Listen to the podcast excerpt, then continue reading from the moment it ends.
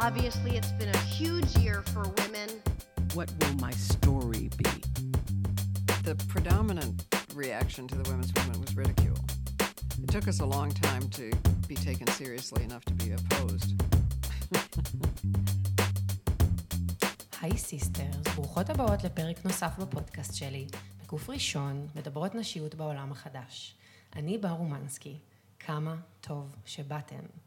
היום נעסוק בנושא שעלה בעצם מתוך הקהילה, מתוך השיח שלנו בהודעות הפרטיות באינסטגרם ובפייסבוק, והוא בעצם מוקדש לטאבו החברתי, אולי המשמעותי ביותר שנשים יכולות להתמודד איתו משחר האנושות, להיות אימא בלי אימא.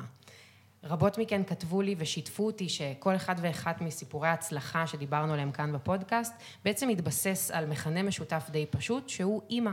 דמות אם נוכחת כזאת או אחרת שהשאירה חותם, שהפך אותנו לנשים שאנחנו היום. ומתוך ההודעות האלה פתאום עצרתי לחשוב על העניין המצחיק הוא שאימא שלי, ענת, היא אימא שגדלה בלי אימא.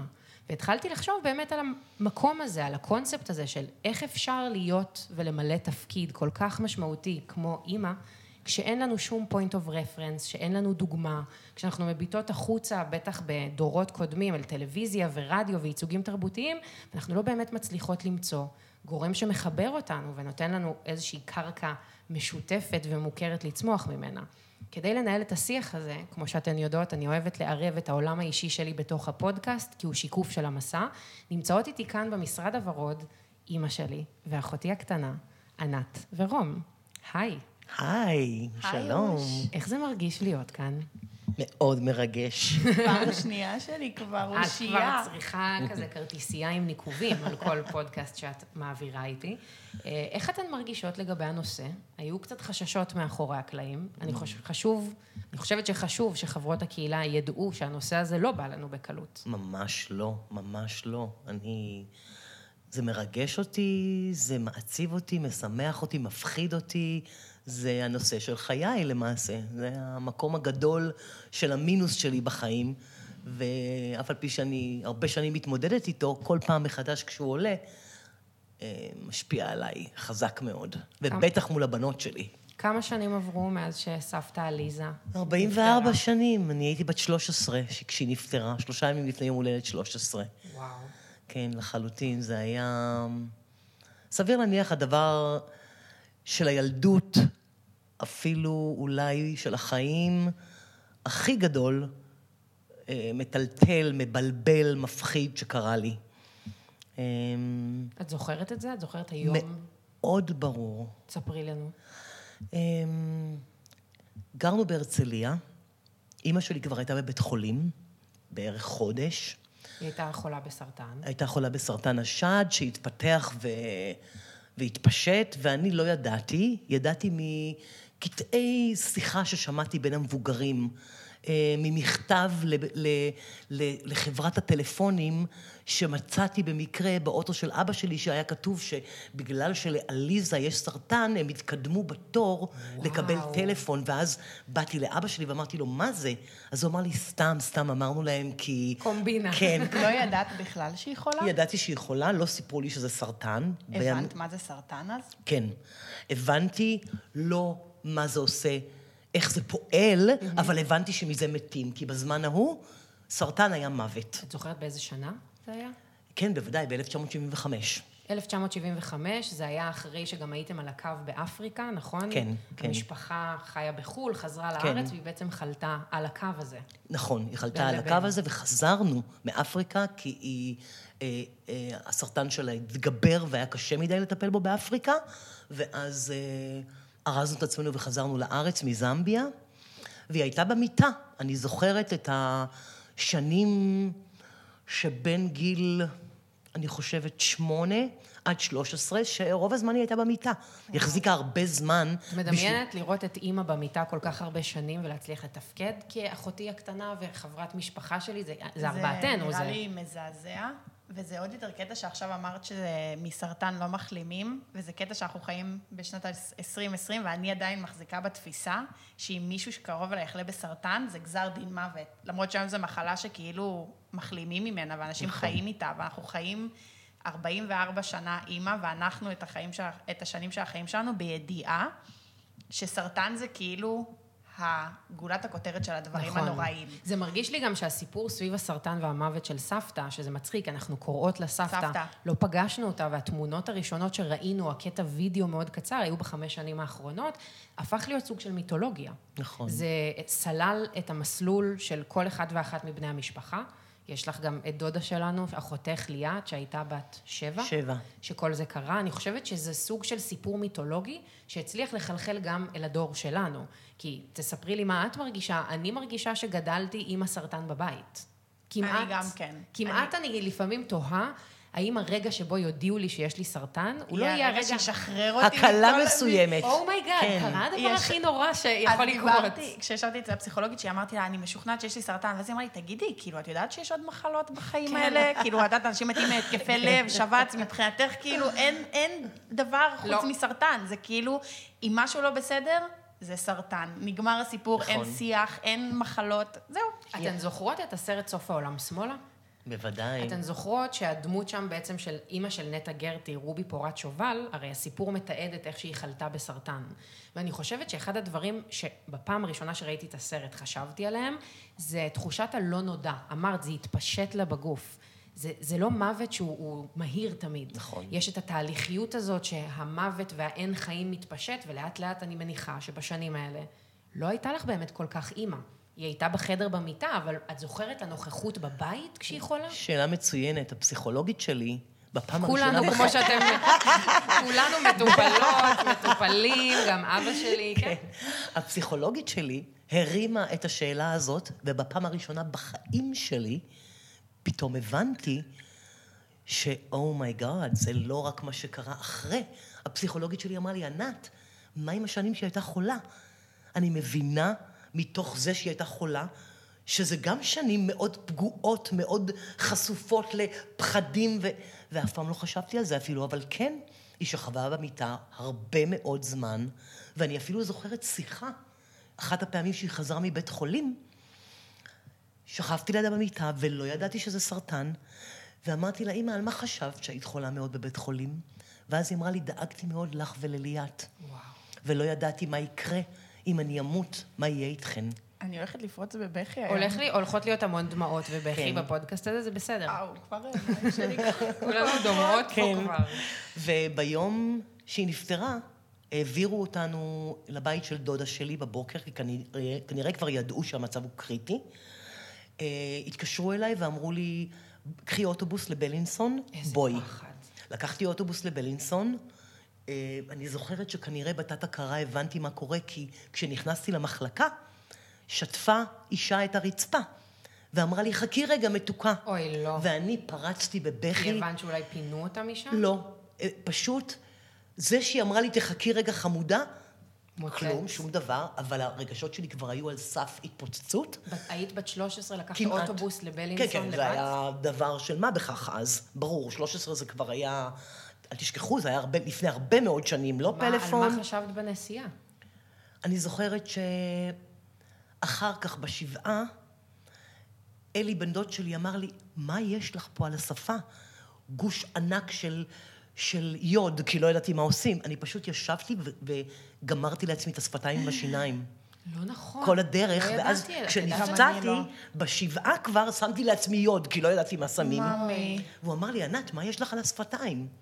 ידעתי בתת הכרה שמשהו רע הולך לקרות, נכנסתי לחדר, וזה היה המראה הכי נורא שמישהו יכול לדמיין לעצמו. היא הייתה בהכרה, אבל במצב מאוד לא טוב, וכשהיא פתחה את הפה לחייך אליי, זה מאוד גרפי, אבל אני זוכרת את, שראיתי את הסימן, סימנים של השיניים על הלשון, כי הוא היה, הפה היה סגור כל כך סגור, הרבה. חזק. וישבתי לידה כמה דקות, היא חייכה, ואז הוציאו אותי מהחדר ונסעתי הביתה, ואז דודה שלי התקשרה אליי אחרי כמה שעות לבית של הדודה השנייה, ואמרה לי, ענת, קחי את טלי, קחי את ליאת, טלי בדודה שלך? טלי בדודה? שלי, כן, ובואו לנונה, שזה היה הבית של Oh סבתא. ואני זוכרת שכל הדרך זה 20 דקות הליכה.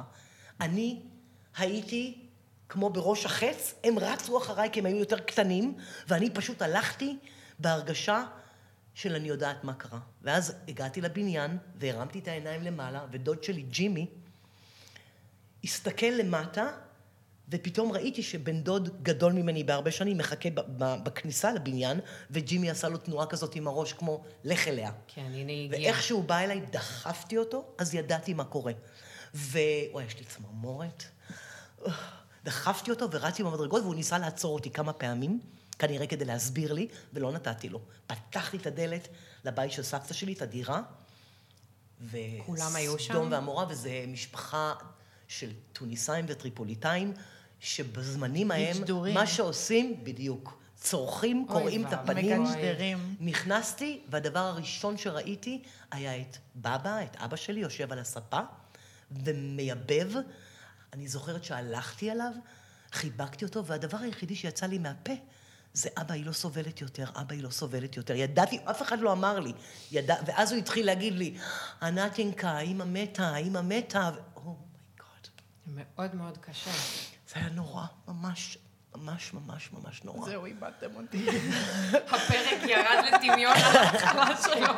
זה היה ידוע, אבל... ומאותו רגע החיים השתנו. לחלוטין, השתנו. ועד היום אני חיה את ה fuck-ups ש... שנולדו בתוכי בעקבות החוסר אונים הזה, בעקבות אה, זה של אין אימא. רום, מעניין אותי לשמוע. מה הדבר הכי בולט שאת יכולה להצביע עליו במשפחה שלנו, שמאפיין את התחושה הזאת של לאימא לא הייתה אימא? על מה זה השפיע עלינו? אני יכולה להגיד שעליי, אני חושבת שזה ה... אולי ההבנה ששום דבר הוא לא נצחי, מגיל כאילו מאוד קטן, והפחד, כאילו שזה יקרה גם לי, למרות שרוב החיים הרגשתי שזה כבר גם ככה קרה לי. קרה לנו באיזושהי צורה. כאילו, אני חושבת על זה שלא הכרתי אותה, לא היינו אפילו, קרוא- כאילו זה אפילו לא היה בשלב שאת יכולה להגיד, כאילו נכון. אמא הייתה בהיריון והיא נפטרה. שום דבר. כלום. והיא, אני קוראת לה סבתא. כאילו, היא עדיין מבחינתי עוד, עוד- סבתא עוד חברת משפחה. ועוד אובדן שלא אני חוויתי. כמה זה עיצב לך את מי שאת היום? את האובדן, אובדן שלא את חווית שמושרש בתוכך. אני חושבת שדי הרבה. כאילו, אני חושבת שהעיסוק שלי באובדן, עיסוק בלתי פוסק, במה איבדתי ומה אני עוד עלולה לאבד, עלולה, כן, זאת מילה חשובה, עלולה. כאילו, וזה בעיקר התחושה של החוסר אונים. כאילו, זה לא לאבד כי בחרתי להוציא מהחיים שלי, ויכול להיות שזה כרוך בכאב או בעצב, אבל כאילו היה משהו אקטיבי, זה כאילו התחושה שהולך להיעשות משהו ולא תהיה לי שליטה עליו. זה מדהים, כי תוך כדי שאת סיפרת על הרגע בחדר מדרגות, עלו לי בקו ישר כל הסיפורי חיים, גם של אבא, גם של רום, גם שלי, גם שלך, שחוסר האונים הוא המכנה המשותף. ההליכה בתחושה, כצאן לטבח, שאת יודעת מה עומד לקרות, אבל עד שלא מוציאים את המילים, עד שבבא, סבא שלי, לא אמר לך, אימא מתה, אף אחד לא אמר לך את זה. נכון. זה הכל כאילו לשחק ניחושים מול המוות ומול עצמך, ואני בכלל לא יודעת איך עושים את זה בנסיעת אוטובוס וואו. לבית חולים בלינסון. עכשיו, הפרט המעניין, שבאמת קרה לפני כמה חודשים, הוא שבית חולים בלינסון פנו אליי, כדי שאני אבוא לעבוד איתם ולהעביר ואנחנו איתם לא הולכים הרצאה. לבלינסון. ואצלנו במשפחה יש את האמירה של לא מתקרבים לבלינסון. נכון. והיה הרבה מאוד מתח. כאילו אצלי- בבלינסון נפלו השמיים. כן, בלינסון, הכניסה לבלינסון אומרת, הנני. בואו נפגוש את השדים האלה. ואכלתי סרט, ברמה הכי פשוטה שאפשר לספר, על האם ללכת או לא. ומה סבתא תחשוב אם הלכתי לבית החולים שבו היא נפטרה, כי תמיד המקום שבו נפטרים, כאילו הם הרגו אותה. כן. עכשיו, גם תראי, בנרטיב המשפחתי, בדיוק. יש בלינסון תחושה הרגו אותה. של בלינסון הרגו אותה. עכשיו, זה לא מה שקרה. ברור. מה שקרה הוא זה שבית החולים שנבחר היה בלינסון, והוא יכל להיות תל השומר. לחלוטין. וזאת חלק מהחוסר שליטה. ואני זוכרת שגם סיפרתי לפסיכולוגית שלי שקשה לי להיכנס לשם, והיא אמרה לי, את יודעת כמה אנשים מתים בכל בית חולים בארץ? זה כמו עם הסרטן. נכון. שרטטנו מפה מאוד מאוד קטנה של דברים של כאילו do ו-don'ts. לא ללכת לבלינסון, כי סבתא נפטרה שם, ובכיתי במסדרונות, ולפני שעליתי להרצאה סיפרתי להן שאני אומרת תודה לסבתא שלי, שהיא באמת, אני מקווה שהיא תבין למה באתי. שהיא תבין שאני מנסה לעשות משהו, וזה לא מתוך לשכוח את מה שקרה לה, אלא לסלול לעצמי את הדרך שלי. את מדמיינת, את לא מדמיינת, את מבינה כמה מקום יש לה בחיים שלנו, שאני חושבת שעד היום לא הבנתי גם אני לא הבנתי. כמה מקום היא תפסה אני לא יודעת אם אימא הבינה אפילו. את חושבת שאת הבנת כמה סבתא לא. עליזה ככותרת לא. משפיעה עלינו? לא. אימא גם לא ממש הייתה, היא הייתה מדברת עליה בקטע של... אה, כן. דיבור. דיבור. אני התמודדתי... את לא בכית. אבל- לא. אני התמודדתי עם המוות שלה עד לפני מספר שנים בצורה של הישרדות. זה קרה, ומהרגע שזה קרה צריך לפעול כדי לשרוד, וככה העברתי את זה אליכן. אתם ינקתם ממני את סבתא עליזה. את נכון. הסיטואציה, נכון, את איך. מתמודדים, את, אה, את כל הפעמים שבאתם אליי עם דברים קטנים, ואני אמרתי, אה, אף אחד לא מת, אפשר לפתור את זה. זה היה משהו שהיה רץ זה לי היה בתוך אמות הנשמה. מידה של אימא למדוד חוויות בחיים. נכון. נכון. נכון. כאילו, אימא- הרבה חוויות קטנות נמדדו מול האובדן שאנחנו לא חווינו. אבל הוא גם אובדן אבסולוטי, שכמעט שום דבר לא מתחרה בו. שום דבר לא חרם לא מתחרה בו, משקל לא מתחרה בו. הדבר היחיד שהתחרה בו זה בנים. נכון. בנים היה מקום שהיה מותר שיישבר הלב.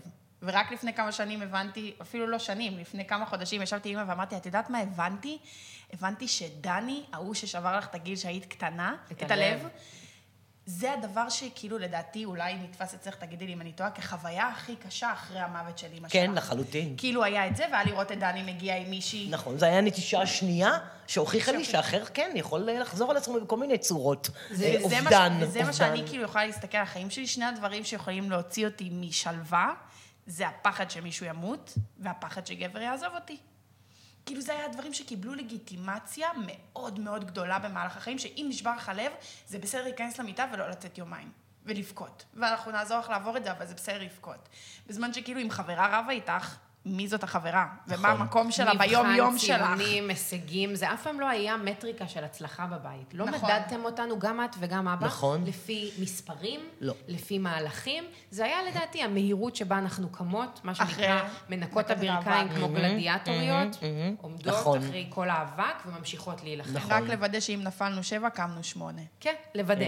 כאילו שיהיה ברור שאחרי הנפילה תמיד יש עלייה. נכון. אני זוכרת שאפילו קנינו בתור ילדות לאבא נחום טקום. נכון. יש לו מרכז כבידה נכון, למטה. נכון. וכל הזמן חשבתי על זה שתכלס, מבחינת משחקים, אנחנו נחום טקום. ההשלמה עם הנפילה, אף אחד לא חושב שהיא לא תגיע. אנחנו פשוט מנסות למנוע את העוצמה שהיא תתפוס אותנו כשהיא תגיע. אני הרבה מאוד שנים התכוננתי למוות. גם רק אני. דרך המוות של סבתא עליזה, להתחיל להבין, אוקיי, אם אימא מתה, מה מה אני? עושה? לאן אני הולכת? מי דואג למי? זה אני בדיוק. עם בר, בר איתי, רום תרצה לדבר איתי, או שלפעמים באופי שלה היא תרצה space, היא ואז אני אהיה היא לבד. תגור איתי, היא תגור עם מישהו אחר, כאילו, איך זה הולך להיראות? אני אפילו לא חושבת שחשבתי על אבא בדברים האלה. זה קרה לי הרבה פחות פעמים. אני- משהו סימבולי בסיפור במוות של של אימא. וכשאנחנו זה מסתכלים... כאילו, ה- ה- זה כאילו לאבד את המצפון. כאילו לאבד את היד. אני חושבת שגם אבא לא היה הרבה בארץ כשהיינו ילדות, אז גם נכון. הנוכחות שלו הייתה נוכחות אחרת, הייתה נוכחות שתמיד חוזרת. נכון. הוא כאילו תמיד היה ברור שהוא הולך, אבל הוא חוזר. נכון. בזמן שכאילו אם אימא הייתה הולכת, זה היה כמו תהום. תכלס, גם היינו קצת, קצת, אני עדינה, היינו משגעות אותך בתור ילדות קטנות כשהייתי יוצאת לבד נכון. לבילוי. מה, אני נכון. הייתי מתקשרת לאימא? 30 פעם. שלושים? נכון. זה היה כאילו בערב קל שהייתי עוד מצליחה לראות טלוויזיה בין לבין. זה היה כל חמש דקות, אל תמותי בתאונת דרכים, אל נכון. תשתי. כאילו, אני, יש לי איזושהי שליטה על מה היא עושה שהיא יוצאת עם חברים שלה, אבל זה היה, תתקשרי אליי, תעירי אותי שאת חוזרת הביתה. יש לי שאלה, מי שאלה, את מי? יש לי שאלה קשה לשאול אותך, אימא, שלא שאלתי אותך. את חושבת שאיך שרום ואני יצאנו זה גם עזר לך? כי היינו המון פעמים בתפקיד ילדות מבוגרות. ברור, ברור. לאורך השנים שתינו לקחנו אחריות על, אחריות על הרבה מאוד אנשים ונשים מבוגרים שהיו בחיים שלנו. נכון. והמון פעמים גם סוג של לקחנו אחריות על הרגשות שלך. פחדנו שתישארי לבד בבית שאבא היה בניגריה. נכון. שיחות שהיו ביני לבין רום, כילדות מאוד קטנות, של רגע, אי אפשר ששתינו נצא. אמא תישאר לבד, כשזה היה טרי, כשזה היה בחמש שנים הראשונות. אני חושבת גם אבל שנגיד אני פיתחתי איזשהו, אני לא יודעת אבל בעצם, כי לא אהבתי לישון אצל אנשים אחרים גם בגיל גם יותר לא. קטן. אבל כאילו היה לי תמיד איזה חשש שאם אני הולכת, כן. אימא לא לא תדע מה לעשות. כן. כאילו אימא תהיה לבד, ואני לא מוכנה שאימא תחווה לבד יותר. מה שאמרת על המצפון, אני מרגישה שלגדול ולהיות גם אימא בלי אימא, זה כמו לאבד את ה-source code. לחלוטין. קוד מקור, את, ה, את הבסיס של מערכת הפעלה, לחלוטין. שהוא פשוט, אתה לא לא מכיר אותו, הוא יום אחד פשוט נלקח לך מהחיים, ואתה אמור איכשהו לעשות גזירה אחורה לגבי רגע. מה המעט שנאמר ומה אני יכולה להסיק מזה. תחשבי כמה מעט זה. תחשבי היא כמה מעט דברים היא אמרה, תכלס, על הנייר, וכמה רחוק את לקחת אותם. נכון. בואי נדבר שנייה על הסיפור עם החרם, על או. acting like a lady. יש פה הרי כמה וכמה שכבות בפנים, כי זה גם הסיפור... סבתא אמרה? כן, זה הסיפור של העדתי. שאת בעצם אחרי המוות שלה עברת לקיבוץ, נכון. הייתי עבר- ילדת חוץ. כן, נכון. אותנו אה. אחרי המוות שלה שלוש שנים היינו בבית, שהיה מאוד קשה, ואז עברנו לקיבוץ, ליאת ואני. אני שרדתי בקיבוץ שנה, החוקים היו קשים מדי, ואני הייתי פרועה מדי, כי באיזשהו שלב, בגיל 15 פתאום, וואו, לא הייתה לי פתאום אחריות. הייתי בקיבוץ ולא הייתי צריכה לא לבשל ולא לכבס ולא לדאוג לליאת ולא לדאוג לאבא שלי. ווואו, וואו, נסעתי לסיני בלי להודיע ועישנתי סיגריות והשתוללתי. ובקיצור, הקיבוץ אמר לי, מותק, או שאת חוזרת לתלם או שאת הולכת, ואמרתי להם ביי ביי. ומשם עברתי לפנימייה. ובפנימייה היה מדהים, כי הייתי אחת כמו כולם. והיה פשוט... אני מתרגשת קצת. ממש בסדר. אמ, היה, הייתה שנה מדהימה, אבל... אמ, אבל יחד עם זאת, היה קשה מאוד. עכשיו ברחה לי השאלה. השאלה וואו, הייתה אני- על הקטע הזה שסבתא תמיד הייתה אומרת לך, שאת כן. צריכה להיות הבוגרת, כן. והמסודרת, נקייה, נכון, מנומסת. אחד הדברים שאני זוכרת בשיחה כללית היא של אה, אימא שלי אמרה לי, את יודעת, כשמתחילים ריבים בין בנות, וזאת אומרת לך ככה, והיא מדברת על השנייה, את אף פעם אל תלכי לספר להיא מה היא אמרה, ואל, ואל תיכנסי לריבים, ואם אה, אה, מדברים אלייך לא יפה, תתעלי. כי את ליידי, את לא מישהי מהשוק. שכמובן, אימא שלי הטריפוליטאית, שגדלה בפרדס כץ. שגדלה בפרדס כץ, הרימה את עצמה בהרגשה שלה לתל אביב, ל- למועדון תראי, גם האנשים, כן, צריך כן. לספר שסבתא עליזה המופלאה שלי הייתה בתעשיית האופנה. נכון, והיא עבדה עם קרין נכון, גונסקי, והיא נכון. הייתה תמיד לבושה מכף רגל היא גם ועד ראש. חיה בחו"ל, נכון. כאישה לבנה, כן. נכון. במדינה קולוניאלית. שחורה, קולוניאלית, שהיא כאילו... קיבלה נימוסים כן. ותרבות אחרת. וזה היה לה מאוד חשוב, שאני אתנהג כמו ליידי, ואז הגעתי לפנימייה, והיה נחמד, ואיפשהו בתוך השנה הזאת התפרץ איזשהו ריב עם חבורת אה, בנים ובנות, שהיו בערך שישה ביחד, והם פשוט מיררו לי את החיים, אבל... אה, ב- להיכנס לחדר שלי ושל עוד חברה, שהייתה כן ביחסים טובים איתם, ולקפוץ לי על המיטה ולבלגן אותה ולזרוק את הסדינים על הרצפה, ואני. הייתי עומדת. אבל אני הרגשתי שאת שאני מנצחת. הרבה הרבה מעליהם. הייתי עומדת עם הידיים שלובות, מסתכלת עליהם. ואז מסובבת את הפנים ויוצאת החוצה מהחדר בנונשלנטיות. כאילו הסדינים כאילו שלי הלב שלי... מעניין- הסדינים שלי לא מעניינים כן, אותי. כאילו תעשי הלב שלי לא נשבר בפנים, כי אני ליידי. ואני, והעברתי את זה אלייך. קופי פייסט קופי מושלם. אבל. אליי לא. לא, נכון. אלייך כבר אליי הייתי לא. באיזשהו מקום אחר. אני לפני כיתה א' אמרת לי שאם מישהו מרים יד להרים כיסא. נכון. את ויואב, אמרתם לי, קודם התחיל- כל שמישהו ירים... קרה. אבל אני גם חייבת להגיד, אני חושבת שאימא ראתה בך ובי טיפוסים שונים. נכון. אני חושבת שכשאני הייתי קטנה, הנימוס, אפרופו הבדיחה המשפחתית שלנו, זה שאימא שלי תמות מנומסת, זה החלום שלה, ואנחנו לאט לאט... לא. כבר לא. בדיוק, כבר לא. כבר לא, baby. אנחנו לאט לאט מפרקות את זה, אבל אני חושבת שבאמת בך הם זיהו דברים שבי לא היו אז. והם הם דברים טבעיים. אני חושבת שאני באיזשהו מקום הבנתי מאוד מהר מה מבוגרים יכולים להכיל ולא, והפכתי להיות כמו teacher's pet פשוט לכולם. הייתי משתמשת באינטליגנציה שלי ובשפה שלי, והייתי קוראת המון ספרים כדי לתקשר עם מבוגרים. ואני חושבת שאותך זה לא עניין. את, לא עניינו אותך מבוגרים. זה, זה לא היה משהו שהיה מעניין אותך להיות בשיחה בסלון. אני רק רציתי באיזשהו מקום את השיתוף הזה, כי לא מצאתי את המקום האחר שלי, שהוא אסרטיבי, שהוא לפעמים אלים. פעם אחת החזרתי למישהי שעשתה עליי חרם, וסיפרתי, וצעקתי עליה בהסעה שאבא שלה שיכור ויורה בחתולים. אחרי שהיא שרפה לי את השיער, הסיתה את כל היישוב שלי נגדי, ואני באה הביתה, ואימא אומרת לי, עברת גבול. אני יש זוכרת. דברים שלא אומרים. והיא הסתכלה עליהם, אמרה לי, אני מאוכזבת ממך, והלכה, וזה היה אגרוף אבל את לבטן. יודעת. שאת זה, את זה גם אני לקחתי, שיש דברים שלא אומרים. אני אמנם הייתי אלימה, בלאגניסטית, ולא נשארתי פראיירית לאף אחד שחשב לתפוס אותי באיזה פינה, אבל היו דברים שלא אמרתי. כאילו אחרי, אני יכולה להתמודד עם עם, דברים. יותר ממה שאתם יכולים. אני חזקה יותר, אני... איך פעם מישהו אמר לי? את עמידה. ממש, כך אני גם. התייחסנו אלייך. אל תשכחי, רום אמרה לי משפט לא מזמן באחת השיחות שלנו, שברגע הראשון הרגשתי שהמוח שלי מתפרק למיליון חלקים. יודעת מה זה. היא אמרה לי, I was your man in the storm. וואו. ופתאום הבנתי, ברגע שהיא אמרה את זה, שהיא צודקת.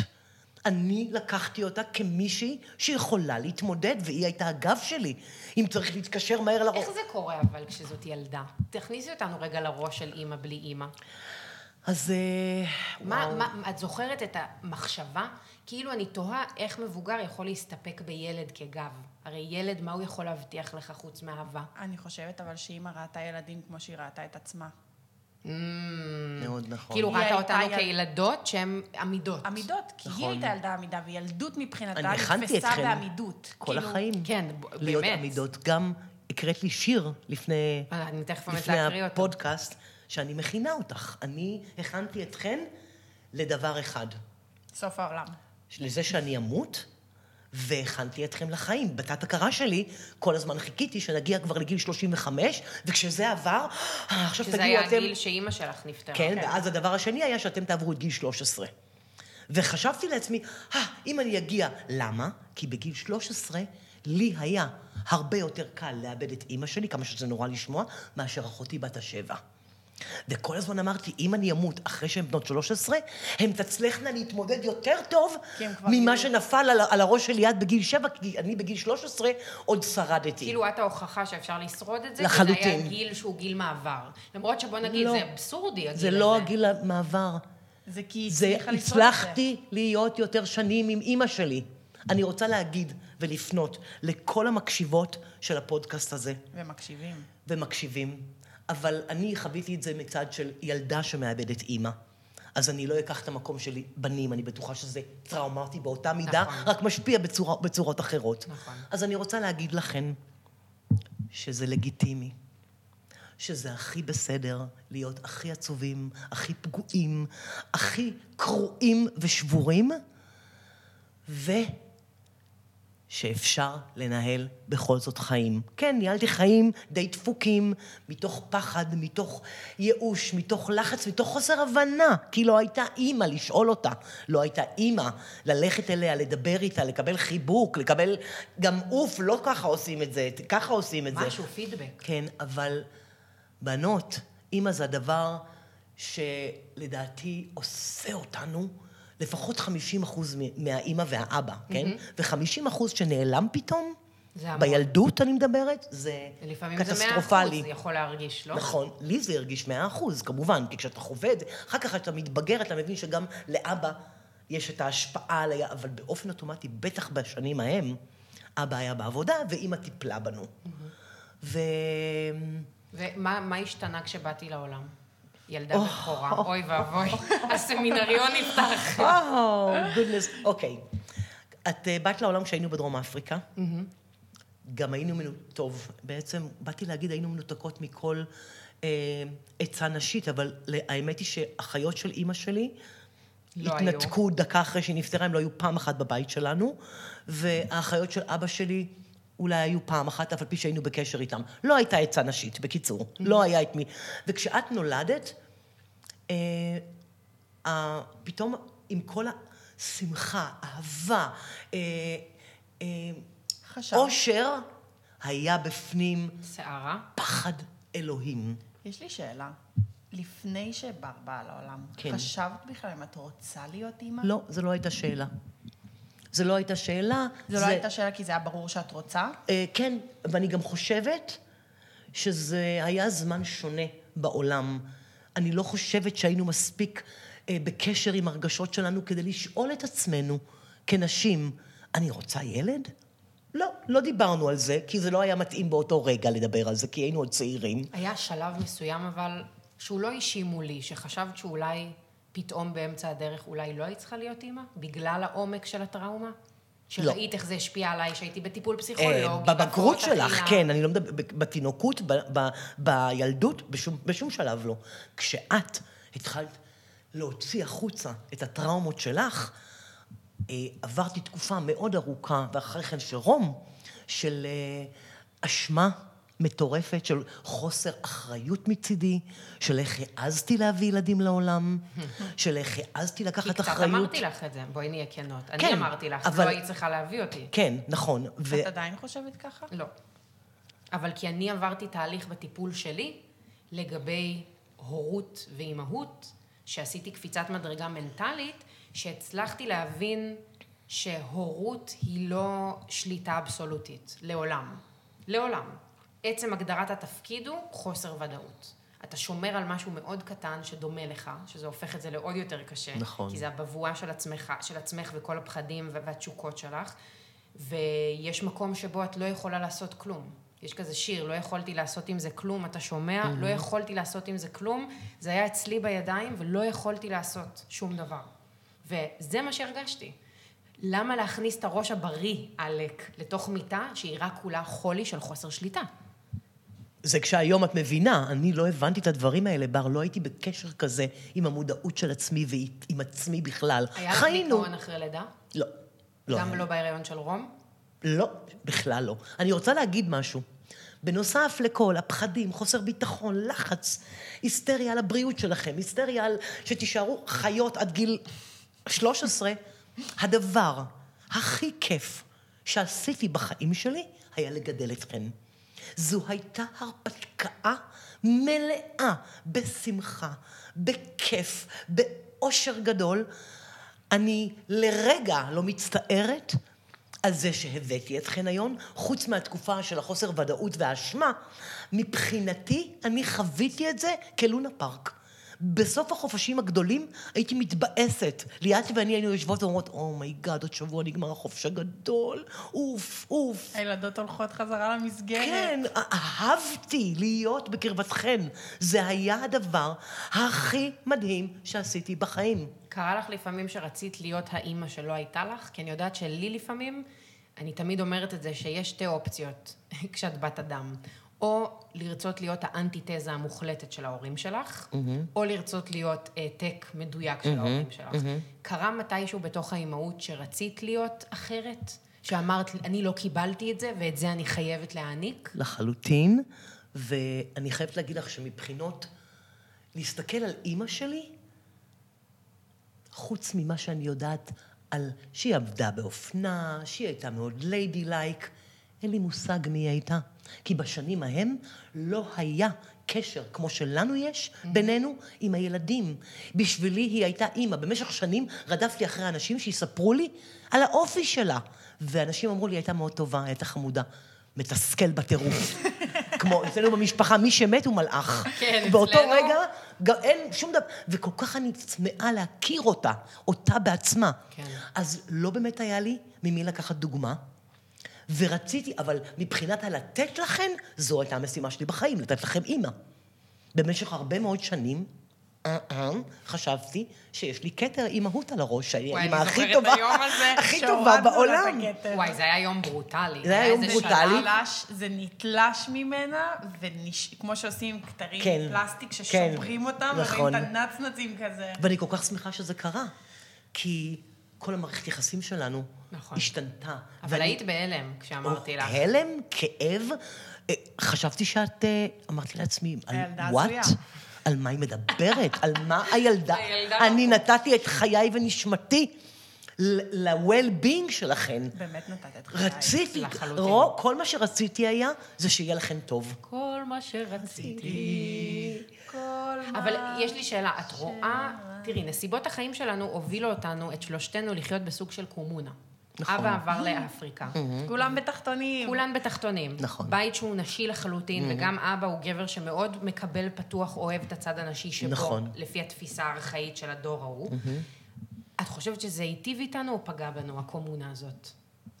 שהוא. בחו"ל, שאלת המיליון דולר. שהוא בחו"ל וחוזר וואו. פעם בשלושה חודשים, חודשיים, ואנחנו כל היום ביחד. אני חייבת להגיד לך, בר, ואז אני אגיד לך מה, לך, אני אגיד. לך אחר כך מה אני כן, חושבת כן, על זה. כן. אני חושבת, מבחינתי, זה ממש כמו חלה שבוצעים אותה, ויש לשני הצדדים אדג'ז כאלה, חתיכות לא, לא מסוטטות. אני חושבת שזה עשה מדהים, ואני חושבת שזה עשה נורא ואיום. בתקופה ההיא אני הרגשתי שזה האוטופיה שלי. יש לי שתי בנות, נשים איתי ביחד בבית, יש לנו קומונה. יש לנו, כמעט הייתם אימא שלי, שלא הייתה לי גם. לפעמים. ו... ו... אוי, יש לי צמרמורת. היינו במשחקי תפקידים הרבה. כן. המון. ומצד שני, אני חושבת שכהורה, אם הייתי באה ממקום יותר רגוע, יותר מבוסס, שגידלו אותו במרכאות, ולא שגדל פרא, אני חושבת שלא הייתי נותנת שזה יהיה קומונה. זה מצחיק אמרת פרא, כי קראת לי בר פרא. בוודאי. את יודעת שישבנו על הבר, ואני שתיתי סודה, כי בדיוק גילינו שאני בהיריון, בדרום אפריקה, ודיברנו על שמות. ליאת, דורון, אבא ואני. והם אמרו לי שמות, שמות. עכשיו, אני ביליתי הרבה מאוד מהחיים שלי בחו"ל בכלל, אז לא ממש ידעתי והכרתי את כל השמות הישראלים. ואמרו זה ואמרו זה, ואני אמרתי, לא, לא, לא, לא, לא. אני רוצה משהו אחר, ולא ידעתי עוד מה. אה, ואז אבא אמר, יש לי חבר, היה לי חבר שקראו לו בר, ואני הרגשתי כמו שמישהו מחייך ויש לו ting, כזה יהלום יוצא מהעין כזה, מין. זהו, אבל לא הבנתי את השם בעברית. את כל המשמעויות לא הבנתי אף משמעות, בשבילי זה היה wild, wilderness, ספארי, bush, זברות, ג'ירפות, wild. ואמרתי לו, ככה אני קוראת, אם זה בן או בת, אני רוצה בר. ונגמר. ואחר כך. ועלינו כש- לארץ? כשנולדת, ועלינו לארץ, B-A-A-R. מלאו אסמינו בר. Oh my God, איזה ואמרתי, לא, לא, לא, לא, לא, לא, כל אחד שפניתי, איך היא הייתה מתעצבנת בגן. וואו, לא, לא, לא, לא, לא, זה לא. לא בגלל זה. הייתי אומרת, היי, זו בר, זה... מלאו, הרבה אנשים היו אומרים, אז בתקופה ההיא של הגניחים, באלון הגליל. היינו, היו שרים לך, והייתי אומרת, לא, לא, לא, לא, זה בר מפרא, משוחרר. וראיתי את הילד שבתוך הרחם שלי, את העובר או עוברית, גדלים בחופש שלי, לא היה. וואו, וואו, וואו. ב wilderness, בחסרי אחריות לשום דבר, ולא בפחד של מה יקרה עם אבא, הוא לבד, והוא אלמן, ומה יקרה עם אחותי הקטנה, היא לבד, היא בקיבוץ, היא זרוקה, צריך לכבס, צריך לגהץ, צריך... יתרה מכך, בשבוע האחרון התחלתי לשים לב שיש משהו שמפריע לי בהתנהגות של עצמי. נו. והבנתי שלמשל, אני פותחת את האייפד, נו. לוחצת על נטפליקס ומנגבת את המשקפיים, ומתחיל בתוכי איזשהו... רגע, אני לא מספיקה, אה, אני רוצה ללחוץ על, על נטפליקס ואני רוצה לסיים את המשקפיים, ו... וזה קורה בזה שאני מורידה בגדים, שאני תולה למשל על קולבים, הקולבים מסתבכים לי ואני עושה מהר וזה נופל לי. ופתאום הבנתי שזה נובע ממקום אחד. מהילדות ההיא, כשהיה לי כל כך הרבה אחריות לעשות הרבה דברים, כל מה שרציתי לעשות זה לסיים, כדי שיהיה לי זמן לעצמי רגע. וואי, את יודעת שזה ממש אני? מה שאת אומרת הרגע, העניין עם הלסיים, אני חושבת שכל הנוט שלי בטלפון מלאים וואו. בשירים, בזה אני עדיין חוטאת, שאני כותבת לעצמי, אני פשוט לא מקריאה לכן אותן יותר, בשירים על העובדה שאני רק רוצה לסיים. ינקת, ינקת הרבה, מאמי. הסיום בשבילי הוא החופש. גם, גם אני לי. אף פעם לא נהנית בזמן תהליך, רק וואו. אחריו, ואני חושבת שיש בזה גם מקום ששוחק את ההנאה. נכון. כי היא מאוד נכון, רגעית, נכון. ואז זה לא מתגמל להמשיך, כי אם את. שמחה רק מהקצה הסופני, כל התהליך לא היה שווה את זה, כי אין אף תחושה שמשתווה. וגם אני. נכון. רק שאני גם לא נהנית שהתהליך נגמר. כל מה ששמעתם זה, איזה כיף, גמרתי לנקות את הבית, סיימתי לעשות את זה, עכשיו אני יכולה לשבת לקרוא ספר, עכשיו אפשר לשבת לראות טלוויזיה. וכמובן שזה נתן לכם את ההרגשה של, אה, לא כיף לעשות, בגלל זה אני כיף חושבת. שלנקות את הבית זה לא כיף. לא, כי את שפויה. פשוט אימא ואני... לא, לאף אחד זה לא ממש כיף, אבל גם אם זה היה, חזרתי מהעבודה, ואיזה כיף סיימתי. כן. התהליך עצמו תמיד היה מלחיץ, כי זו הייתה איזושהי חובה, חובה, חובה. שישבה לי בתת-הכרה מהימים הראשונים אחרי שאימא שלי נפטרה, מהשנים הראשונות. זה מדהים שאת אומרת את זה, כי החובה גם פה מתקשרת לנושא שהוא עוד נושא שהוא מורכב אצלנו, שהוא נושא הגבולות. אה, נושא החובה, המון פעמים אצלנו, מתוך לדעתי התחושה של אבא ושלך, גם עם סיפורי חיים מאוד שונים אבל דומים, שגבולות הם סדיסטים. וואו. גבול תמיד בא אה, להקשות, בלי לנמק למה. סדיסטי. למה לשם ההנאה מהסבל של בן אדם אחר שמוגבל? וואו. מה שקרה המון פעמים זה שמתוך המחשבה הזאת שגבול הוא סדיסטי, לא היו לנו גבולות. לא היו. כי גבול הוא לא להיות אימא טובה. נכון. גבול הוא להיות אימא נכון. שתלטנית, נכון. או, או... והעדפת להיות אימא מתירנית. נכון. אני זוכרת שהיו באות אליי חברות, אליי ואלייך רום בתיכון. רום ואני היינו משניות. הן היו באות למטבח לדבר איתך, כי היית בתקופתו, מה שקראנו לו ליברלית. נכון. חשבת שלהט"בים יש להם זכות קיום בניינטיז. נכון, תמיד אבל, הבאת בני משפחה שהיו רחוקים מהמשפחה המורחבת, שהיה להם בן זוג, הבאת אותם לאירועים משפחתיים. נשאת נכון. את הדגל של שוויון והכלה, תמיד, כלפי כל האוכלוסיות, כלפי כל קבוצות המיעוט, זה משהו שגדלנו עליו בבית. לא לא גזענות, אנטי-אנטי גזענות נכון, בבילט אין. נכון. כאילו היה פה משהו של גבולות שאיתנו, וגם עם אנשים, לא היה ברור שיש דבר כזה אסור. נכון, ואז הדבר- המון פעמים היינו מותרות נכון, לאנשים. נכון. הדבר היחיד, שהמקום היחיד שבו היו גבולות, היה ביטחון. סייפטי. לא לנסוע באוטובוסים בתקופה של שלא פיגועים. יתפוצצו. לא ללכת בלילה בלי לא לדבר ללכת בטלפון. בלילה בלי טלפון, לדבר לחכות לנו איתי. למטה שאנחנו בדייטים. תמיד כן. להתקשר לאימא עם הצ'יקורה. נכון, נכון. תמיד היא להתקשר תמיד אליי. לימדה אותנו ש... שגם החברות תמיד ידעו שאם משהו מתקשר, קורה, לא משנה מתקשרות. מה זה, גם שהם- אם אני מקיאה את חיי, קודם כל להתקשר והתקשרו, לאימא. הרבה. ענת? אה, רום אה, שוכבת כאן אה, מחוסרת זה הכרה. גם היה עם בר. כן, נכון, עם אה, בר. ענתי, אה, בר פה על הרצפה למטה, אה, נכון, היא נכון, נכון. אוי, אני. זוכרת, אני זוכרת כל כך טוב. תמיד אמרתי לחברות שלכן, אל תפחדו מהכעס שלי על השתייה. קודם כל, תביאו אותם הביתה, אם מישהו מסוגל, או לי את אמרת תתקשרו. את זה גם על סקס. נכון, תמיד בוודאי. אמרת לי, נכון, תעשי סקס, תזדייני בבית. נכון. זה הכי, הכי בטוח לי.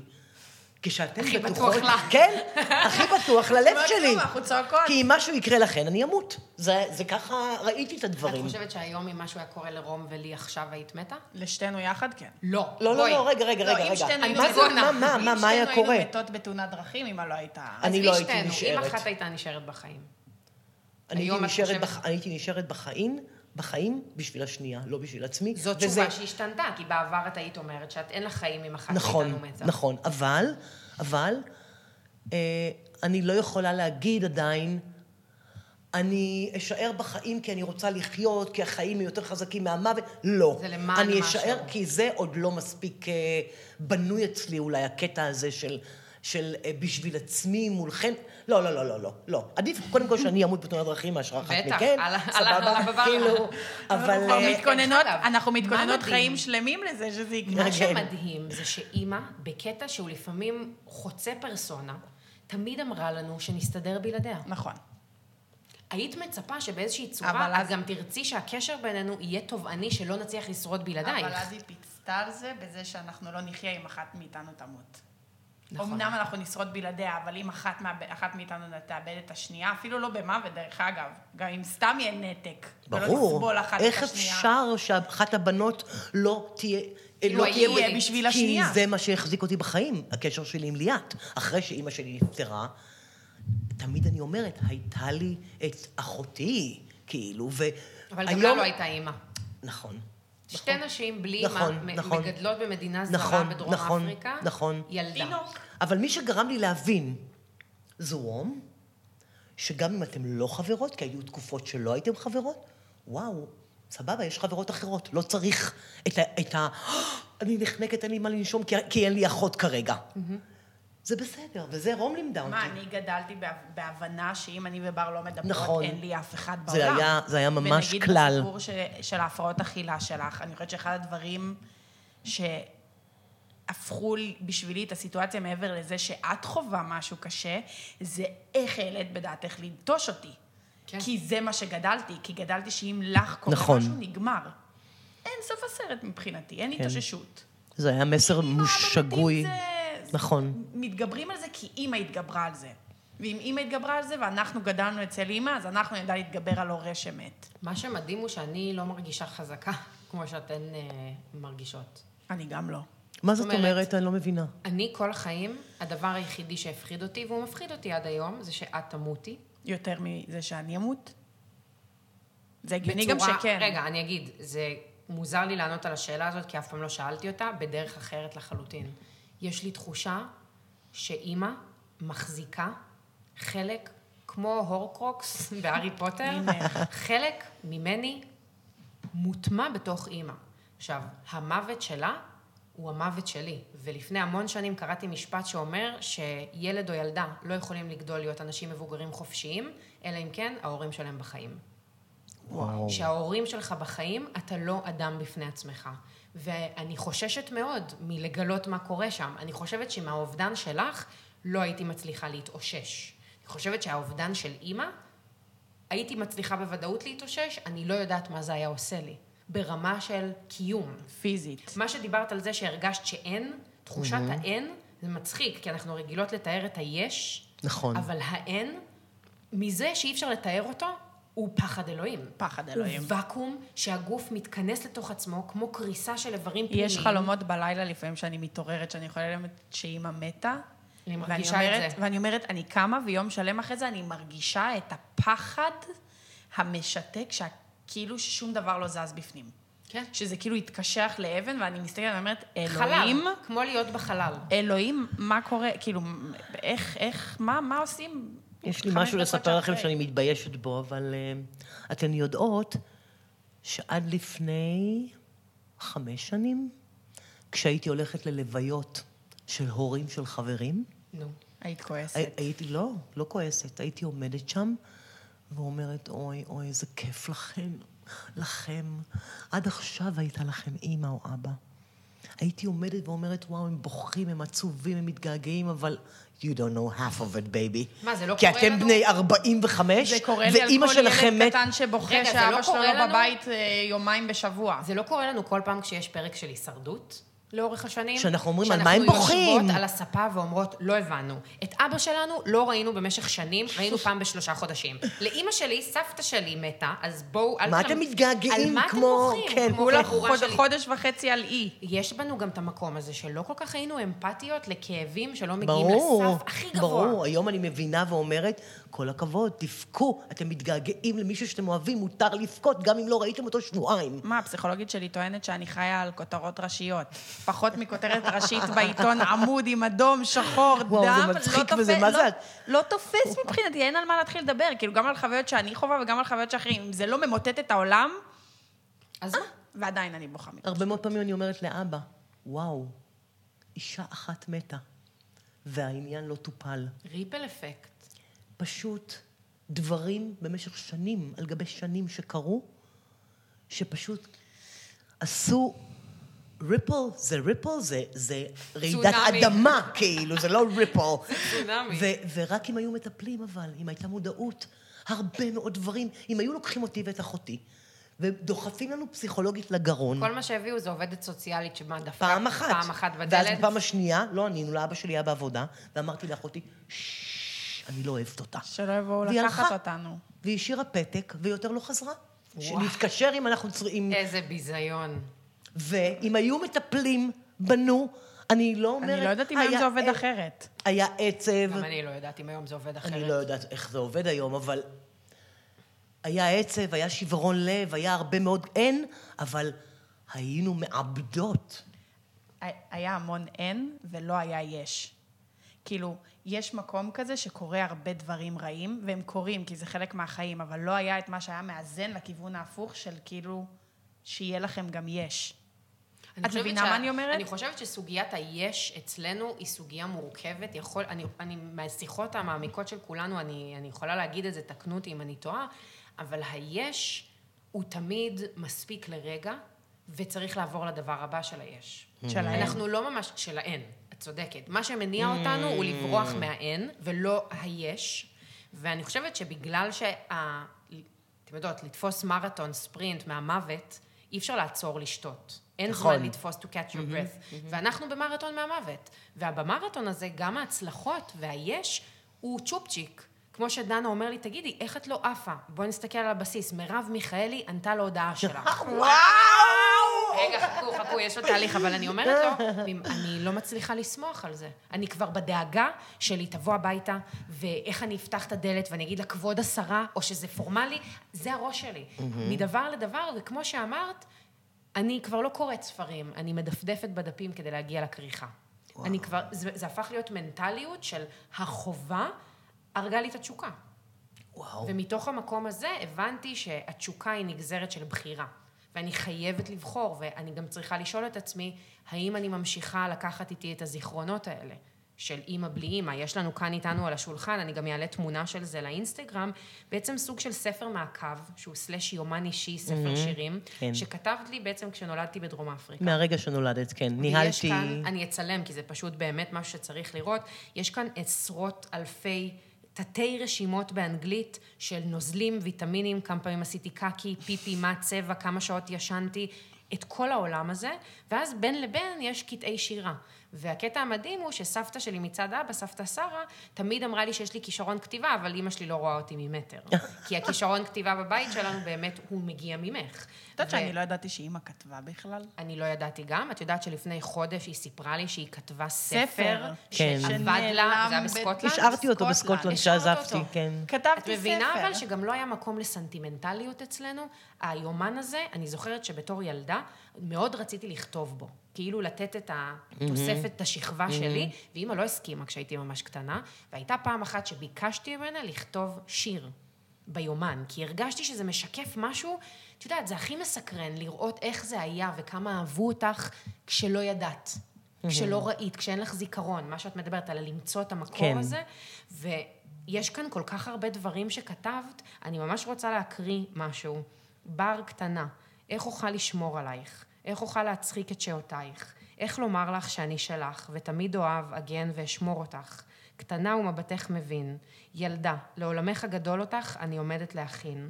ללמד אותך על אכזבה, על אהבה ועל שמחה, להראות לך את עומקה של אהבה. וואו. אני חושבת שהשיר הזה, כמו שדיברנו מקודם לפני תחילת ההקלטה, הוא מצליח להכיל בתוכו את הכל. מה שאמרת, את החלה שבוצעים אותה ויש לה פינות, יש המון פינות למערכות יחסים של בנות. עם אימהות שלא נכון. הייתה להם אימא. זה מבוך אפילו סבוך כפליים מהמתודולוגיה הרגילה של אימא ובת. אצלנו היה את האימא ובת. קנאה, תחרותיות. מהצד שלי, החבאתי לך בקיני כשהייתי בת שש מאחורי המכונת כביסה. לא חשבתי שזה מצחיק אז, ברור. אבל לא הבנתי מאיפה זה בא. אני כל כך קינאתי, ואני חושבת שהמקום הזה של קנאה, גם לאורך השנים, כשאבא תמיד היה קונה לך את הדברים שאני. רציתי, כן, כן. ויחד עם כל האתגרים האלה, היו גם אתגרים של אחריות. כי רום ואני ידענו וסיכמנו בינינו אין ספור פעמים שאת לעולם לא תהיי יותר לבד. וואו. ובמשך שנים אני גם זוכרת שהיינו מציקות לך, למה את לא בוכה? למה את לא נכון. בוכה? זה לא הגיוני. נכון. ואת אמרת לנו, ככה אני מתמודדת. נכון. ובסוף, בשנים האחרונות, ראינו בפעם הראשונה אותך.